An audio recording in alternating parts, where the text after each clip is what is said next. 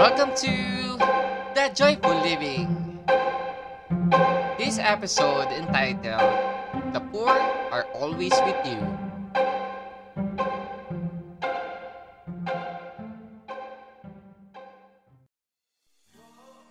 Are you joyful? Frustrated? Hopeful?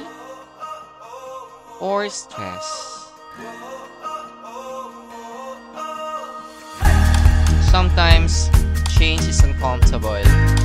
Sometimes, a new normal doesn't feel normal. Hi, my name is Neil Patrick Libiran, and I made this podcast to find relevant, helpful content no matter how you feel, to discover how to create a better normal by pressing into truths found in God's Word. To be joyful, one day at a time. Feel free to message us at the at gmail.com and visit our Facebook page at Joyful Living PH and support this podcast. Let's embrace the truly joyful life.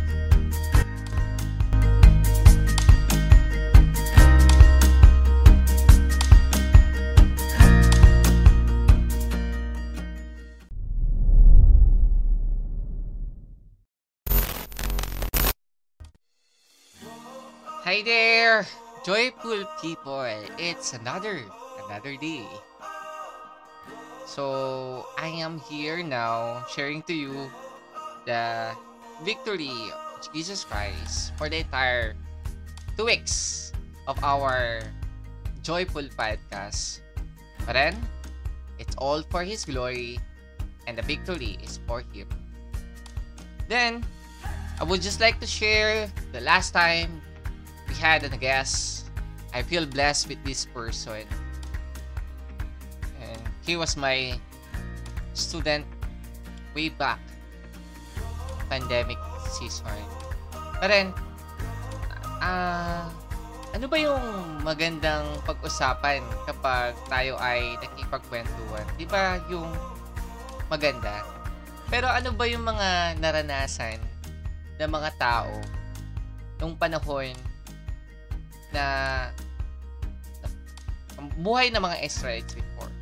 So, in this episode, we're going to talk about the poor are always with you. Handa na ba kayo? I think ako ay handa na din. So, if you are listening right now because you are blessed with our recent podcast. Stay tuned and continue listening to this podcast. Let's embrace the truly joyful life by giving our best one day at a time. So let's read our verse for today. Medyo mahaba siya. No? Leviticus chapter 25 verse 23 to 28. Let's hear. The land must not be sold permanently because the land is mine, and you reside in my land as foreigners and strangers. Throughout the land that you hold as a possession, you must provide for the redemption of the land. If one of your fellow Israelites becomes poor and sells some of their property, their nearest relative is to come and redeem what they have sold. If, however, there is no one to redeem it for them, but later on they prosper and acquire sufficient means to redeem it themselves, they are to determine the value for the years since they sold it, and refund the balance to the one to whom they sold it. They can then go back to their own property. But if they do not acquire the means to repay, what was sold will remain in the possession of the buyer until the year of Jubilee. It will be returned in the Jubilee, and they can then go back to their property. Ayun. So, doon sa ating binasa, no, after God redeemed His slave people, He gave them His law to show them the kind of God He was and how they should live. When we mention God's law, most people think of the Ten Commandments, which are magnificent but general. dominated by thou shall not.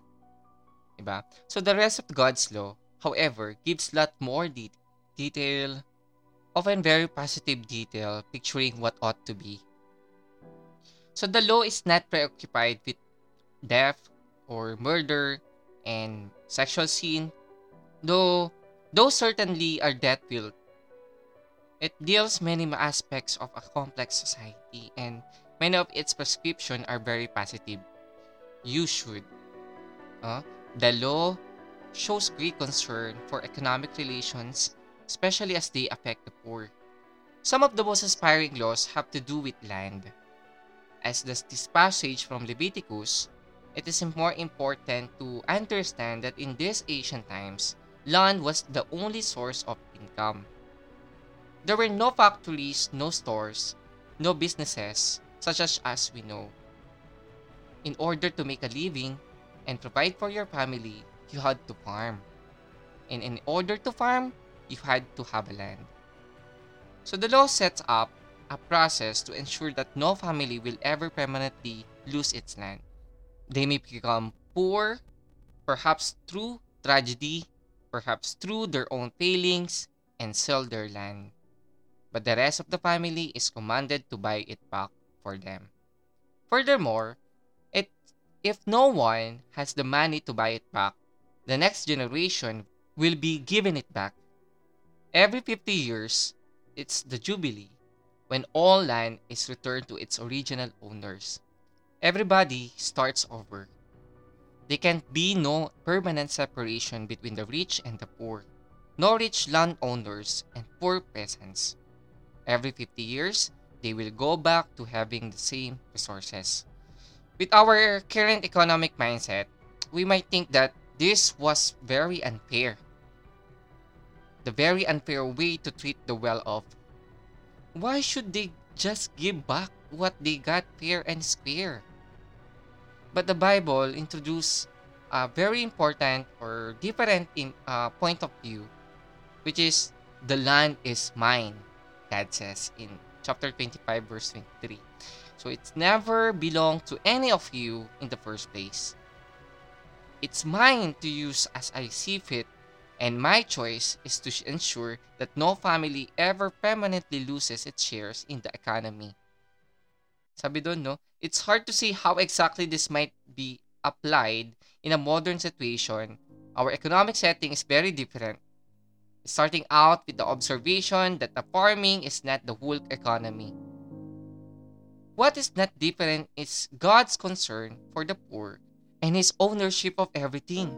As you see, hear, and show concern on your mission trip, try to think about God's priorities for the economy. Shall we pray? Lord and Father, we praise you, we thank you, Lord, for the life of the Israelites, Lord.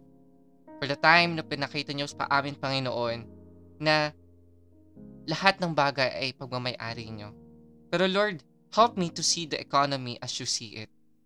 Ruled by a concern for the welfare of all your creatures.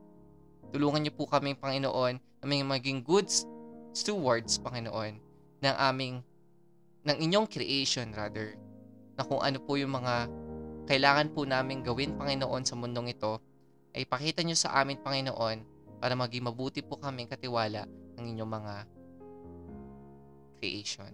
Salamat po, Panginoon. Tinataas namin ang lahat. Papurit pa sa salamat sa pangalan mo, Jesus. Amen. Sabi doon sa Matthew chapter 26 verse 11, The poor you will always have with you, but you will not always have me. Yung sinabi ni Jesus that the poor will always have with you, ibig sabihin ba noon that his followers shouldn't care about the poor? Was he saying that attempting to resolve extreme poverty is useless? Look at this passage carefully. In context, reveals a few insight. Basahin mo ulit ang verse. Matthew chapter 26, verse 6 to 13. Pakita doon that he is aware about the poor of this world. If this message has been a blessing to you and you would like to see more like this, you can follow this podcast and help make joyful living possible by thinking about the poor and be a good steward of your creations. Again, this is Neil Patrick Libiran, and let's embrace the truly joyful life.